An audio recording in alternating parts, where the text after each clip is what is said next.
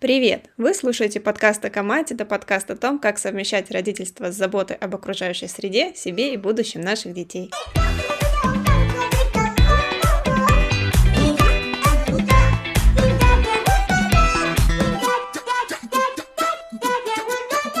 Меня зовут Алена, я эко-мама 2 года и 3 месяца чудесного мальчика Льва, а еще я главная по экологичному образу жизни в своей семье и жена не эко-мужа. Я программный директор Международного фестиваля зеленого документального кино «Эко-кап», «Эко-чашка», поэтому смотрю много разного эко-док. Привет, меня зовут Юля, я мама семилетнего Вовы, закончила магистратуру в Шанинке и больше 10 лет работаю в разных музейных проектах. А 8 лет назад вернулась на Алтай и рада быть тут ближе к природе. А я Анастасия, я самая начинающая эко-мама, моему сыну Атласу чуть больше года. Мы живем в Стамбуле, в Турции, и отсюда я занимаюсь образованием в области устойчивого развития в России и других странах. Ну что, поговорим о том, на чем может сломаться самая эко-мама? С чем уровень экости оценивают со стороны? О том, что изменило опыт материнства больше, чем э, что-либо еще. О подгузниках. Бара! Ну что, кто думал, что он будет самый эко и не использует ни одного подгузника? Я думала, но это было еще даже до беременности. Я во время планирования еще начала собирать информацию, но во время беременности решила, что посмотрим, как пойдет. Строила планы, что практически одноразовых подгузников не будет. Но, спойлер, мы до сих пор ими пользуемся. Если помните, в начале своего материнства я не была прямо эко-эко-мамой, поэтому от души радовалась достижениям цивилизации, в том числе в виде подгузников. Хотя тоже сильно ими увлекалась из-за популярных тогда разговоров о негативном влиянии э, на репродуктивную функцию. А вот когда Вове исполнилось э, месяца три, я начала ужасаться просто количеству нашего мусора, всего, не только детского, а в голове что-то переключилось, и тогда у нас появились многоразовые альтернативы, в том числе подгузники. Я ничего не думала. Но потом, тоже похоже немножко на Юлю, чем дальше, тем больше старалась использовать как можно меньше подгузников. Но не только из-за причин тоже. Меня почему-то страшно раздражал этот подгузник одноразовый. Мне казалось, что там в атласу жарко, липко, неудобно. И он как-то так некрасиво сидит, вот это вот очень низко сидит между ногами. И я все время решала дилемму, вот все-таки если я одела ему этот подгузник, надо его использовать, пока не лопнет. А с другой стороны, хочется как можно быстрее снять это чудо-юдо из чудесной голой попы атласа. Кстати, помнишь, я уже говорила, что слышала информацию, что младенцев можно держать в подгузнике не больше двух часов. И вот перед выпуском пошла читать специально, и я не нашла про два часа, хотя всякие инстагуру по уходу за детьми говорят именно про них. Но нашла много, где пишут про 3-4 часа на первом этапе, и потом этот промежуток увеличивается и месяцев с 6 говорят про полное заполнение подгузника. Но это связано больше с возможными реакциями на коже, потому что сейчас подгузники позиционируются как э, супер проветриваемые, и никаких там опрелостей быть не может, и инфекции тоже развиваться. Вот. И вообще, оказывается, кто-то может оставить младенца в памперсе с какашками до трех часов. Мы так точно не могли, и это связано не только с психологическими какими-то моментами, но и с реакцией и реактивной попа льва. Интересно, но все еще непонятно. А подождите, давайте перед тем, как нырять в наши личные истории, а, скажем пару слов, что же все-таки не так с подгузниками. Разве это не супер изобретение века, спасающее и мам, и детей? Так, с мамами все понятно. А вот детей от чего спасающие? От инфекции спасающие. Я пыталась себе представить, каково это подкладывать мох, древесные стружки, траву, что там еще можно было использовать. В мифах Древней Греции, если помните, младенцев Зевса и Гермеса заворачивали в шкуры животных, а эскимосы, например, говорят, использовали тюленью шкуру. Э, я, кстати, выясняла, как обходились наши мамы. Это стирка, тряпочки, марлевые подгузники, бесконечная стирка, конечно, кипячение, глажка, горы ползунков, те, кто мог это себе позволить. Ну, я не представляю, сколько это было стирки, а про шерсть и кожу, это, кстати, нашло свое влияние и в современных системах многоразового использования, но об этом поговорим дальше. До одноразовых подгузников додумались только в середине 20 века, примерно в то же время, когда люди полетели в космос. И, наверное, потому что подгузники были нужны космонавтам. А ты, между прочим, права. Конечно, для полетов действительно изобрели подгузники. Но для Земли подгузник придумала, конечно же, женщина. Им на тот момент окончательно надоело стирать пеленки, потому что представьте себе, что в те годы для рекламы порошка для стирки даже использовали изображение мамы с младенцем. То есть насколько это вот было прям вот ассоциация. Я бы тоже тогда изобрела памперс. А, и вот женщина по имени Марион Донован так и сделала. Она была редактором Vogue и изобретательница, серьезно это пара десятков патентов на разные практичные штуки для женщин. Типа, например, помощника застежки молнии платья на спине. Пошла, придумала, запатентировала. Великая женщина совершенно. И вот однажды она так замотала с одним из своих трех детей, что по легенде сорвала в ванной шторку для душа. Я прям представляю себе ярость, которую она срывает в ванной эту занавеску. И вырезала из него внешний слой подгузника. А потом еще попробовала сделать то же самое из парашютной ткани. Интересно, где она достала парашютную ткань. И запатентовала.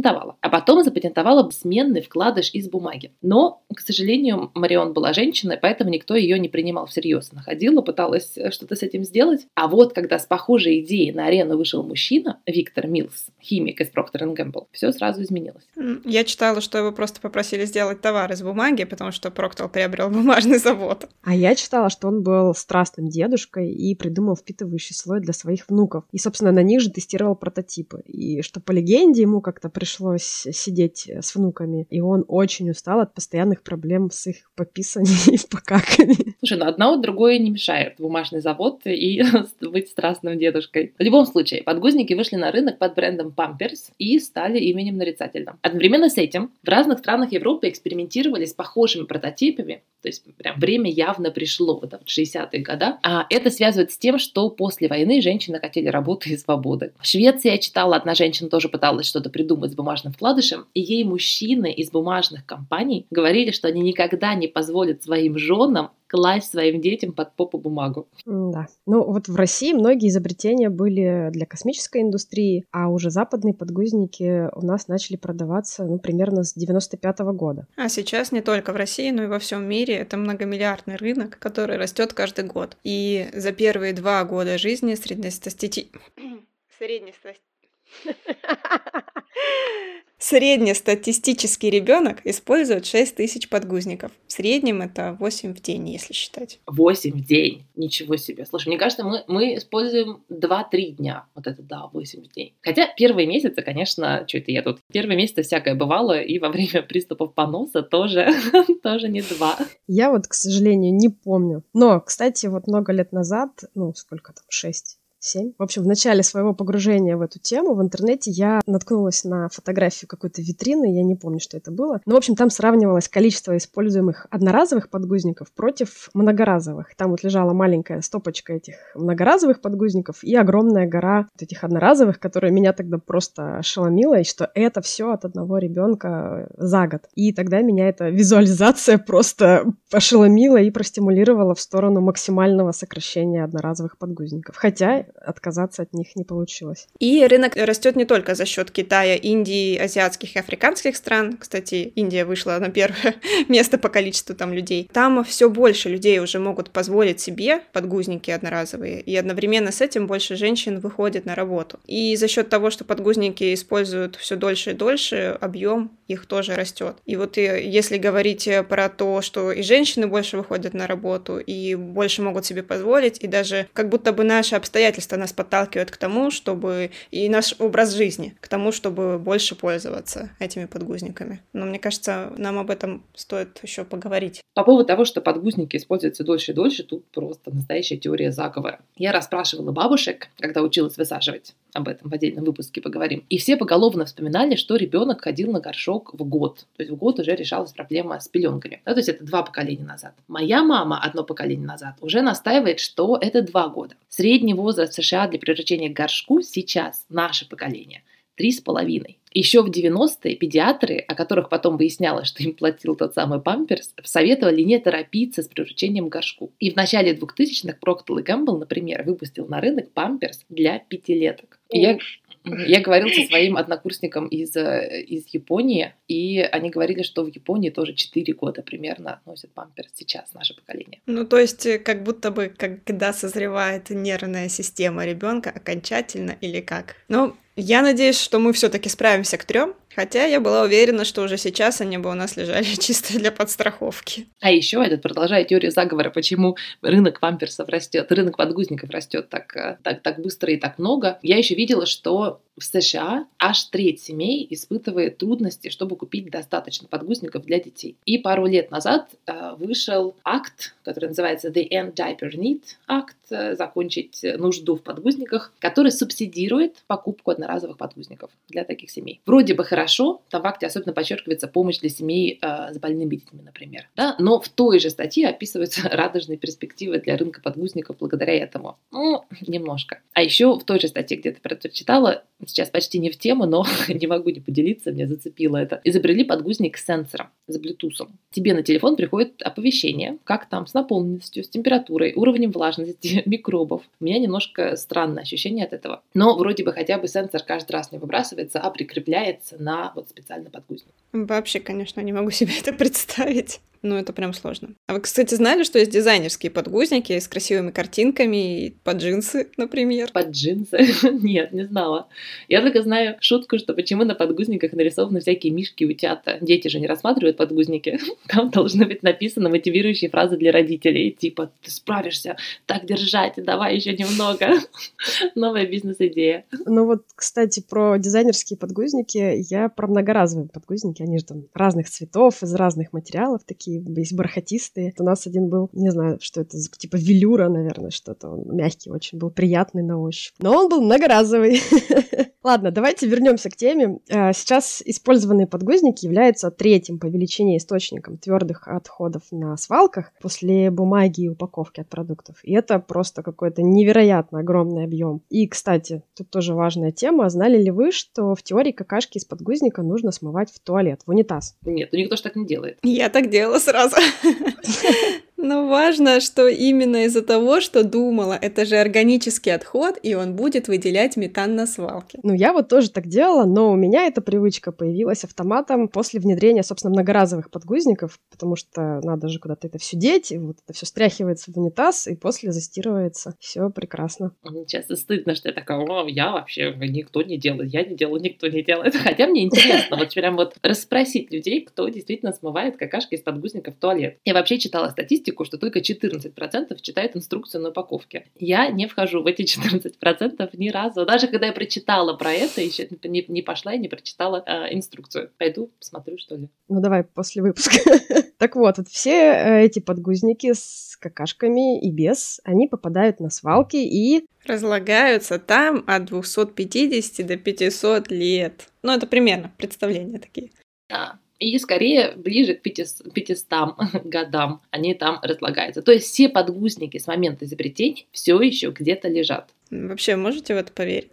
Нет. И, да. И главное, что на свалке в тех условиях, ну, в которых они там находятся, они, наверное, вообще никогда не разложатся. Ну, если не придумают, как туда подселять какие-нибудь вот эти организмы, которые изобретают каждый год. Там же все прессуется так, что никто там не живет. И мы недавно в Тбилиси на фестивале показывали фильм про мусор в разных уголках Земли, и там проводили раскопку в самом начале фильма а, на рекультивированной свалке и нашли газету, которые смогли прочитать дату, что это газета еще 60-х годов. И эта бумага, бумага за столько лет не разложилась. А кажется, что ну, она должна очень быстро разлагаться. И она так и сделает, но в нормальных условиях условиях, а не там. И поэтому, наверное, наши свалки такие огромные, потому что, ну, там нет условий для того, чтобы органика нормально разлагалась. А подгузники, получается, лежат там веками, завернуты в них какахами и метан выделяют. И загрязняет почву и воды. А еще они могут быть причиной распространения инфекций, хотя про это мало мы думаем. И вот, кстати, согласно нашему российскому Санпину, по... есть там такой Санпин по обращению с медицинскими отходами, с 2021 года подгузники и детские, и взрослые, э, прокладки и пеленки одноразовые относятся к классу опасности А. То есть они считаются эпидемиологически безопасными отходами, но это относится к, только к медицинским учреждениям. До этого как было? Вообще ни к какому классу не относили? Ох,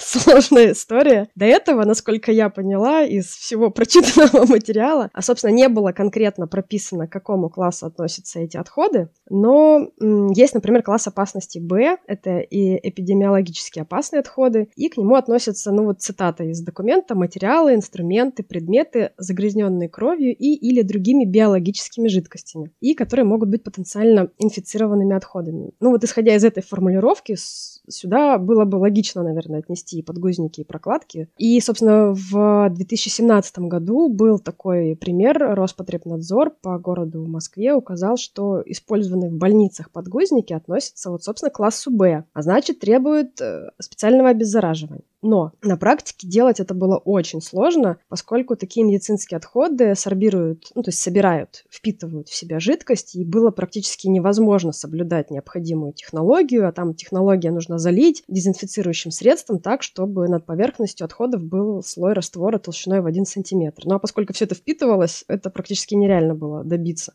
И вот, но это речь про больницы. А средства гигиены с биологическими жидкостями, мне понравилась эта формулировка, которая используется дома, в домашних условиях, конечно, никто никогда не контролировал, да, и, наверное, это нереально как-то контролировать и тем более обеззараживать. Ну и вот с 21 года, собственно, они относятся к классу А к э, эпидемиологически безопасным отходам. Но мне кажется, все равно помнить о потенциальной опасности стоит. И дети до трех лет в подгузниках, и женщины ежемесячно в прокладках, и про стариков и лежачных больных подгузниках мы не забываем. То есть представить, как на домашних условиях попытка залить все это обеззараживающей жидкостью. Вот да. Ну а что, а что делать с подгузниками? Их вообще никак не переработать? Были попытки в некоторых европейских странах, например, итальянская компания делала из них вторичный пластик, но, судя по всему, это ничем не закончилось пока. Потому что это сложно. Это смесовый пластик, и пластик смесовый, и разные вообще материалы, и соединения, все это щедро смочено биологическими жидкостями.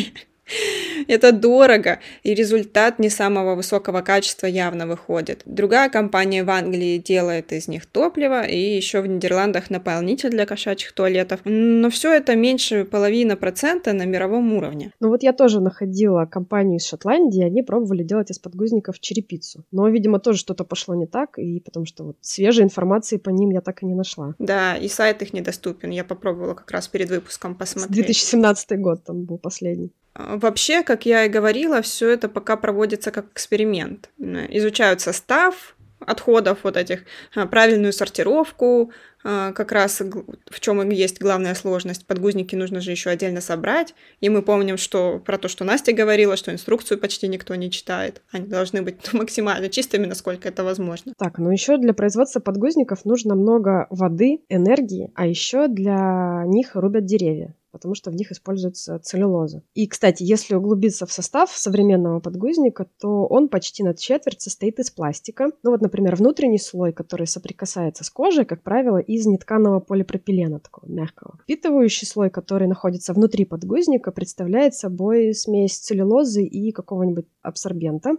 А еще в некоторых подгузниках внутри есть полиэтиленовая пленка, которая обеспечивает, собственно, непротекаемость. Если вернуться к впитывающему слою, некоторые производители используют недорогую целлюлозу, которую перед этим тщательно отбеливают хлором. И тут, наверное, мне стоит напомнить, что целлюлоза обычно как раз получается из древесины, и изначально она выглядит коричневой они белые. А вот эту белизну как раз получают с помощью обработки хлором. А хлор — это дезинфицирующее вещество, которое выделяет в том числе опасные вещества, диоксины. И, например, ВОЗ предупреждает, что вот эти диоксины могут привести к иммунным, гормональным изменениям и в том числе аллергическим реакциям. Нам, конечно, говорят, что тот объем диоксинов в подгузниках, он небольшой, он, конечно, не вредит здоровью, но вот лично мне все равно как-то тревожно от этого всего. А еще, согласно действующему законодательству, законодательству в России. Бренды подгузников имеют право не указывать полный состав на пачке. Вот это вообще, конечно, тот факт, что это не только подгузники, некоторые, некоторые косметика. Некоторые вещи могут не указывать состав на пачке, и это такой очень страшный момент. И вообще мы проговорили много страшных вещей, поэтому такая долгая, повисла долгая трагическая пауза трагическое, потому что даже зная все это и даже очень стараясь, я не представляю своей жизни без одноразовых подгузников. Я тоже. И я не смогла отказаться от них. Ну, а так как мы все ими пользовались, как вы выбирали? Одноразовые подгузники. Какие эко-альтернативы более-менее есть? В Турции я пыталась что-то там поискать, но есть э, тут довольно ограниченный рынок. Я пользуюсь местным брендом эконом-класса, который позиционирует себя как самый эко, но я догадываюсь, что это скорее красивые картинки. Ну, в России сейчас есть подгузники с эко-маркировками, которые подтверждают в том числе отсутствие опасных соединений в составе. В основном это скандинавские, ну, например, Bamboo Nature, Нейти или Ноти, Муми. У них есть скандинавский сертификат сертификат Eco-Label, Nordic Swan Eco-Label. Есть еще подгузники от Synergetic с европейским сертификатом Eco-Label, но они производятся в Германии. Еще есть австралийский Offspring. У этих подгузников много эко-сертификатов, в основном австралийских, и производители Offspring делают большой акцент на том, что в их подгузниках отсутствуют вредные химические вещества и токсичные материалы, о которых мы говорили чуть выше, и ну, тот же элементарный хлор. Минус в том, что в магазинах шаговой доступности подгузников этих марок практически нет, но на маркетплейсах их можно найти. И, кстати, обзоры и отзывы на экологичные подгузники, да и в целом на косметику, можно посмотреть на сайтах LookBio и Экоголик. Помню, как мне в свое время они очень помогли, в том числе разобраться в составах э, средств. И вот один из них, он на самом деле доступен как раз-таки, это российско-немецкий, так скажем, бренд, потому что они говорят, что они в Германии произведены. Они есть у нас и в магазинах, ну не шаговой доступности, но в крупных супермаркетах, в детском мире и на маркетплейсах. Но на маркетплейсах чаще всего лучше цена. Это я вам говорю как пользующаяся до сих пор им мама. Вообще у меня был целый квест по поиску и выбору вот этих подгузов, а, так как я была первая среди своего окружения мама заморочена на этом. И вот, ну, чтобы вот это было рядом, потому что рынок развивается стремительно. И я вычитала и нашла несколько брендов, которые были представлены в России, позиционировались как эко, как раз это те, про которые э, ты, Юля, я думаю, говоришь. У них вот сертификаты, и, конечно, они дорогие. Э, но в итоге вот соотношение цена-качество остановилось на подгузах российского бренда, который производится в Германии, но очень хотелось бы, чтобы у нас, и я даже рада, если они тут привирают, на самом деле. Они, правда, оказались хорошими, и нам отлично подошли. Может, нам их не скрывать, а назвать? Что уж мы так прям завуалированно их обсуждаем. За рекламу нам не платят еще. Ну, эх, это, это да, это да.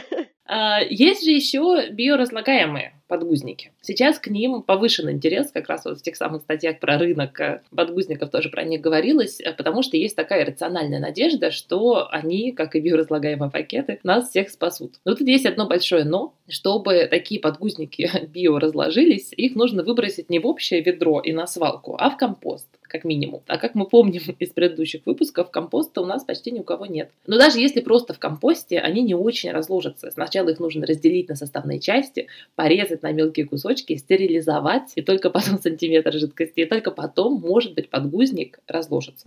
Да, выглядит не очень реалистично. А по-моему, еще там везде есть или резинка, или еще что-то, что не сможет биоразложиться. Ну, мне кажется, нету таких идеальных биоразлагаемых пока что.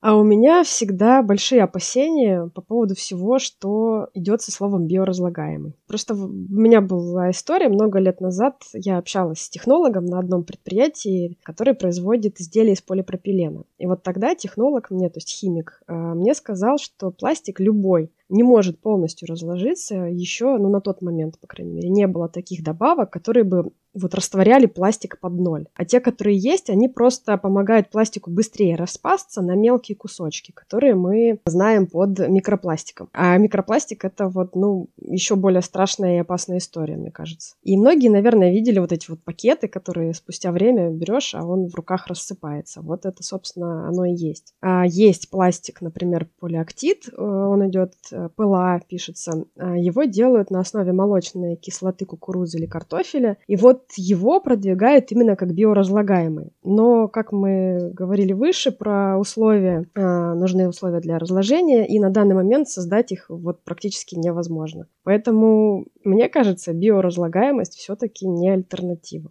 к сожалению. Ну что, тогда поговорим о альтернативе, которая есть, а, и о той, которой мы все пользовались. Это многоразовые подгузники. Да, альтернативе не идеальной, но по сравнению с одноразовыми памперсами сильно, сильно более эко, хотя бы в объеме. Даже несмотря на то, что для стирки подгузников нужна вода и порошок. И многоразовые подгузники — это вообще внешний плотный слой на кнопках чаще всего. Разный материал может быть. Это может быть и хлопок особо обработанный, либо мембранная ткань, которая регулируется по размеру, а внутрь вкладывается и меняется по мере намокания или загрязнения специальный вкладыш. Это может быть муслин, старая простыня, тоже хлопок, который потом стирается и сушится, используется заново. И внешний слой тоже время от времени стирается. Ну, и я думаю, на нашем общем опыте он мокнет довольно быстро. Есть еще система естественного пеленания, когда э, на хлопковый слой, ну, подгузники это или трусики на тех же самых кнопочках могут быть, в которые могут э, вставляться или подкладываться вот такие же вкладыши, а сверху надеваются шерстяной вне внешний слой, и он защищает от протечек и сохраняет тепло. А еще есть модулярные, или их еще называют гибридные подгузники. Я не видела их э, на нашем рынке, ни в России, ни в Турции, на нашем рынке, ни в России, ни в Турции. Но это такой сын э, многоразового и одноразового подгузника. И, кстати, в эту сторону двигается там тот же памперс Procter Gamble. То есть меняется только вкладыш внутри. То есть снаружи остается многоразовая какая-то часть, а вот внутри там такой вкладыш из прессованных опилок или впитывающего полимера. Его можно то есть, вытащить и опять-таки компостировать, если есть условия, или переработать. Ну, а, кстати, тоже вариант. То есть меньше мусора по сравнению с одноразовыми и меньше стирки по сравнению с многоразовыми. Что это такое, да. Хотя, конечно, влияние на окружающую среду многоразового подгузника решает пользователь. Очень легко сказать, ой, нет, все равно это не экологично, там все равно порошок, вода, буду тогда одноразово использовать, э, да, вот это вот легкая смена темы. Но есть несколько правил, которые, кстати, не так уж и сложно использовать. Прямо из Википедии читаю, на, в английской Википедии на, на статье Дайпер есть правила, как минимизировать эффект использования многоразовых подгузников. Не сушить в сушилке, например. Тут э, виновна, потому что на второй год э, ребенок ребенка зимой в Стамбуле в непротапливаемых помещениях мы купили энергоэффективную машинку. Можно, например, да, тогда если сушите в сушилке, энергоэффективные машинки. Летом сушим не в сушилке. Не стирать выше 60 градусов. Не стирать э, две пары трусов, либо одну, а закладывать полную машинку. Вот это я всегда стараюсь делать. Помните мои предверные коврики в машинке. Использовать подгузники на следующих детях. Помню, кого-то из нашей тройки есть планы на это. Ну и учиться как можно раньше высаживать и приучать горшку. То есть вроде бы ничего такого невыполнимого. Я забирала пеленки, сейчас э, так делаю с тренировочными трусиками. Кстати, это еще одна альтернатива – тренировочные трусы. Такие плотные шорты, я их дома ношу. Абсолютно гениальная штука. Не я, в смысле, атлас. Атлас носит дома тренировочные трусы, они держат, скажем, три пописа, а потом в стирку. Я их коплю, эти трусы, а пеленки замачивала в тазу. И потом раз в день, либо раз в два дня даже стираю все вместе. У меня, кстати, с многоразовыми было, вот я не могу вспомнить, что именно, там одна из частей, стир... можно было стирать ее, вроде бы основные трусы можно было стирать в машинке вместе с вещами, а вот эти сменные штуки, в общем, я их стирала на руках, и они у меня сушились в обычном режиме, что их нельзя было стирать. Вкладыши, да? Да, вкладыши, спасибо. что их нельзя было стирать в машинке. Но как-то нормально, я вообще без проблем все это делала. И для меня, кстати, еще один плюс многоразовых подгузников, что они помогают э, семейному бюджету, очень сильно экономят. Ну вот, по крайней мере, у меня это было так, прям сэкономили на... Ну что, давайте тут перейдем от теории к практике. У кого как было, у кого что есть. До года, кстати, я тут видела шутку, ты младенец, пока тебя не становится трудно поймать, тогда ты официально становишься тодлером. А потом, когда ты можешь съесть банан, не испачкав себя и кухню, то ты превращаешься в ребенка. Очень понравилась такая категория. Так вот, до того момента, когда атлас не стало сложно поймать, я использовала многоразовые подгузники от нормы, докупила только несколько муслиновых пеленок. Помните, мы говорили, какие они чудесные, многофункциональные. Мне, кстати, они намного больше понравились именно в качестве вкладыша в подгузник, потому что они легко отстирываются. С ткани от простынки я порвала честно простынку на эти вкладыши, не отстирывались э, эти желтые пятна, потому что какашки новорожденных такие реактивные совершенно. И вроде чистая ткань, я знаю, что она чистая, но вот эти вот желтые пятна меня смущали и раздражали. И дома атлас либо просто лежал на многоразовом мате и, мусли, и муслине, или в подгузнике. Я пыталась и просто заворачивать в муслин и закалывать прищепкой, но я что-то не поняла, потому что просто сразу все мокнет, и под ним просто все мокнет. В общем, как-то не оценила. Подстава в том, что в первые месяцы у малышей просто такая трубка от рта до попы, поэтому они какают очень часто. Часто непредсказуемо. Вот вроде только покакал, давай голым подержу тебя на руках, мой милый ребенок, а он раз и какает, какает еще раз на меня. Поэтому и стирать каждый день было очень просто. Ты все равно стираешь одежду свою, малыша, простынки, покрывала мужа, на все попадает. Одноразовые я надевала ночью на улицу. И сейчас тоже так. Дома он бегает голым, или в тренировочных шортах. И на улице всегда одноразовая. Дома просто вытираем за ним, за ним пописать. Сейчас, кстати говоря, Атлас сам берет, то есть да, вот ему полтора года, он сам берет полотенце, и тоже и вытирает за собой лужу, когда может, и нас это очень трогает. А многоразовые подгузники я забросила, они у меня так и лежат, потому что их сложно надеть на, на ребенка. Опять-таки, шутка из интернета, я не знаю, как бы я выжила без мамского юмора в Инстаграме, но, может, вы видели, как, как потренироваться надевать подгузник новорожденному. Дает тебе куклу и подгузник, такой легко вообще, все просто. А как потренироваться надеть подгузник тодлеру? Тебе дают клетку с диким котом. Вот у нас примерно так. Слава одноразовым подгузником шортом, потому что уложить атласы на спину спокойно почти не вариант. Их зато это очень веселит, когда ты там вокруг него вьешься, пытаешься, а он веселье. Да, мне кажется, у нас так это до сих пор происходит, поэтому мы до сих пор не ходим на шумок. Слезы тут сейчас текут мои. Как я уже говорила, я искала разные альтернативы, и в итоге решила, что на первое время, пока вообще не понимаю, как работают многоразовые подгузники, я возьму одноразовые, но имеющие сертификаты. И брала по одной пачке для новорожденных. Это бамбу и нейти. И стартовый набор Offspring я брала. У них есть такие по три штучки, удобно, чтобы попробовать. И взяла одну пачку как раз размером на постарше, уже как раз с энергетиков. И, в общем, по цене и качеству меня устроили именно они в итоге. И вот главное, что я не понимала, это то, как работают многоразовые подгузы, и я решила тоже взять разные на пробу. Опять же, как я вот говорила раньше, что я была первая среди вот этой своей катусовки, и я вообще не знала, как, как вообще это, работает. То есть мне рассказывают, я читаю, но я не понимаю, пока это не, не увижу и не попробую. И вот я брала одни, не помню, что за фирма, такое ощущение, что они просто где-то их заказывали, сами распространяли. Там были трусики-обложки из такого хлопка. Я даже где-то видела, как этот хлопок называется, но, к сожалению, не могу вспомнить. Если вспомню, обязательно напишем где-то, либо наши статье Дзена. Он специально обработан, и они выдерживают, ну, примерно два, может быть, даже три пописа младенчика. Ну, то есть на третий они уже протекают, но два еще могут содержать. И туда были в муслиновые вкладыши. Муслин очень мягкий, приятный к телу младенчика и хорошо впитывал. В них мы ходили дома, когда к нам приходили гости или когда заканчивались все пеленки, все ползунки, все подкладываемые мной вот эти непромокаемые пеленки, вот их тоже носили. Потом Потом я брала Глорис. Они были, я думаю, многие про них уже слышали и видели. У них э, обложка как раз-таки с мембраной, и туда вкладываются разные вкладыши. На моем опыте самый классно впитывает крапивный вкладыш, он тоненький и, правда, хорошо впитывает. Ну и вот муслиновый, э, я просто из других, короче, комбинировала разные подгузники. И вот у них вот эта мембрана, получается, она позволяет вроде как дышать ребенку и не пропускает влагу. И вот у них было заявлено, что одни подгузники подгузники были как будто бы с поверхность остается сухой. То есть ребенок вписывает, вкладыш впитывает из особого волокна, но это тоже синтетическое. Вроде как угольный бамбук называется, но там бамбук с, с какой-то синтетикой в составе. Оно правда, если, допустим, на нем не лежать, оно правда сухое, как будто бы ты трогаешь. Но если ребенок лежит, то, конечно, он не в луже лежит, но влажный. И их я брала для того, чтобы куда-то ездить или ходить на прогулки. Но, спойлер, на прогулки мы в них редко ходили и ходим до сих пор, кстати говоря.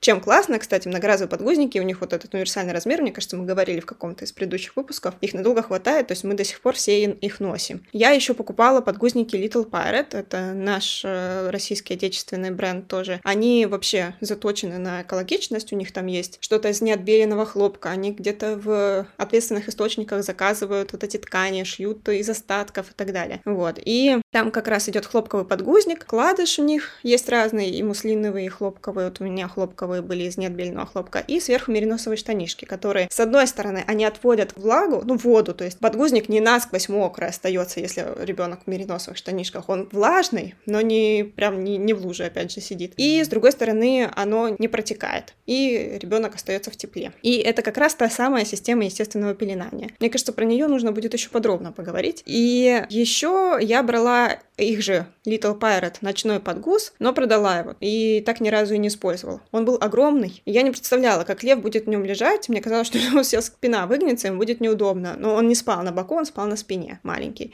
И еще он, ну, извините, часто какал. Поэтому мы пользовались одноразовыми подгузниками. Ну и до сих пор, сейчас он, конечно, это все прошло, но до, до введения прикорма он ночью какал. Хотя говорят, что многие дети ночью из-за того, что глубоко спят, они максимум там писают несколько раз. У нас так не было.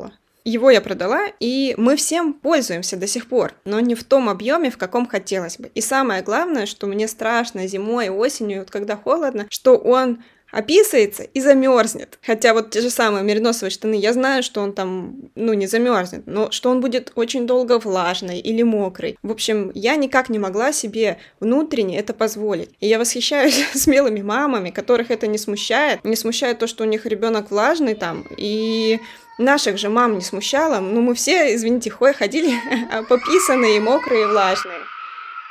Вот в этом выпуске у меня на заднем плане. И, в общем, об этом и маркетинге, и современном обществе в отношении детей, мне кажется, стоит поговорить еще, и у нас будет еще один выпуск. Я думаю, там мы эти темы и обсудим.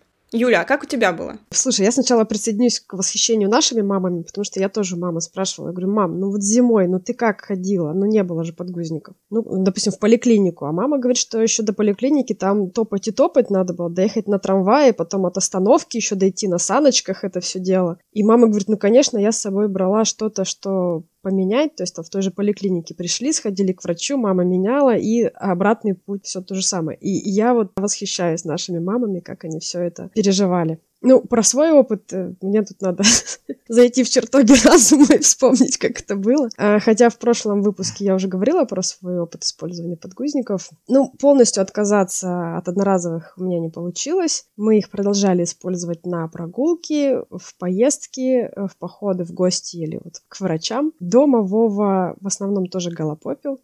Или э, вот, кстати, я вспомнила, что он просто ходил, например, в ползунках. Я просто надевала ползунки на голое тело, и он в них ходил, даже если он писался, я снимала, застирывала, надевала следующие ползунки, и вот так вот он по дому шастал.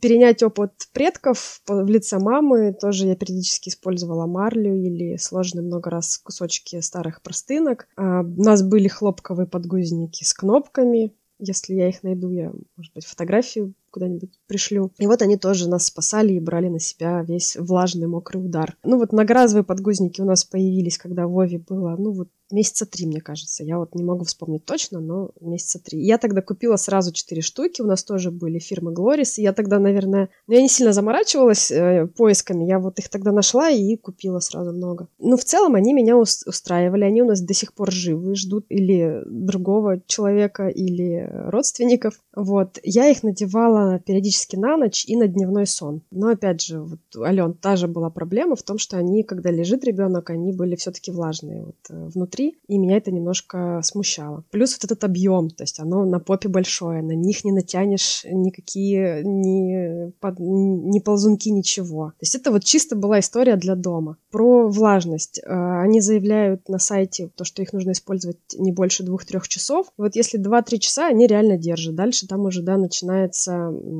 какие-то эффекты. Ну, вот у Вовы, например, покраснения были от влаги на коже. Поэтому я вот соблюдала эту норму, заявленную производителем. По плюсам мне нравилось, что, конечно, подгузник растет вместе с ребенком, а, что регулируешь кнопки под его особенности, там, под объем ножек, под объем а, животика. А у нас еще были от них же, от Глорис, купальные трусы. Тоже классные, они у нас тоже моделировались, и он долго с ними ходил в бассейн. Ну и вот по стирке тоже у меня как-то не было особо проблем. Я споласкивала на руках и потом просто закидывала в стирку в стиральную машину. И, кстати, в чем еще плюс для меня был многоразовых подгузников, они достаточно быстро приучили к горшку Вову, потому что он очищал вот эту влажность, понимал, из-за чего она появляется. И как-то у него быстро переключилось, что для того, чтобы не ходить мокрым, надо просто предварительно сходить э, на горшок. Ну, я вот тоже не могу вспомнить во сколько, но мне кажется, в два года он уже спокойно ходил на горшок. Может быть, не прям не сто процентов времени, но основную часть. Вот все-таки уже горшок у нас был. Но, похоже, это работает не у всех, поэтому всех мам, которых так не получается, я спешу успокоить себя в том числе. Ребенок, который с детства в мокром, я думаю, может быть, он слишком привык теперь мокром. Он просто снимает эти трусы. Это, кстати, то, почему я еще боюсь в детский сад давать ему вот эти сменные многоразовые трусы. Он просто будет их снимать при всех. Ну, потому что мокро стало, он дома их снимает и больше в них не ходит. Вот. Тут, тут, тут конечно, что все очень, все очень индивидуально. И тут мы делимся своим опытом, но у каждой мамы он, он опыт абсолютно может быть разный и вообще никак не стыковаться с опытом другого человека. Да. Поэтому абсолютно спокойно относиться к тому, что ребенок, если писает и... Да, мы тут вспоминаем исследования неврологов, что к трем, а даже некоторых и к четырем годам, если все остальное все хорошо по психике, у детей сформировывается вот эта вот а, связь между тем, что нужно сходить на горшок. Просто ждем, улыбаемся и ждем. Ходим с тряпочкой за ребенком. Вот. Ну что мы хотим сказать в конце этого насыщенного выпуска? А, мы помним и говорили об этом еще в самом начале, что у каждого родителя свой ресурс. И то, сколько из всего, о чем мы рассказываем, можно выполнить. Мы рассказываем фактическую базу, рассказываем о своем опыте, и мы можем послушать и принять на основании всего этого решение для себя. И мы не смогли обойтись без одноразовых подгузников, но есть те мамы, кто смогли. И нас ждет еще один выпуск про естественную гигиену малышей малышей про высаживание и опыт без одноразовых подгузников. И надеемся, что вас вдохновят все эти истории и то, что мы тоже не идеальны, избавит градус вашей вины, ну, если вы ее испытываете. Поддерживайте друг друга и знакомых, друзей и близких, которые выбрали этот путь. Не надо каждый раз говорить, а что у тебя ребенок мокрый, а что тебе сложно одеть подгузник. Просто поддерживайте их. Заботьтесь о себе, чтобы у вас были силы заботиться о своих малышах и думать о том, в каком мире они будут жить. Так что вот так. Все, всем спасибо. Берегите себя. Всем до встречи. Всем пока. Пока.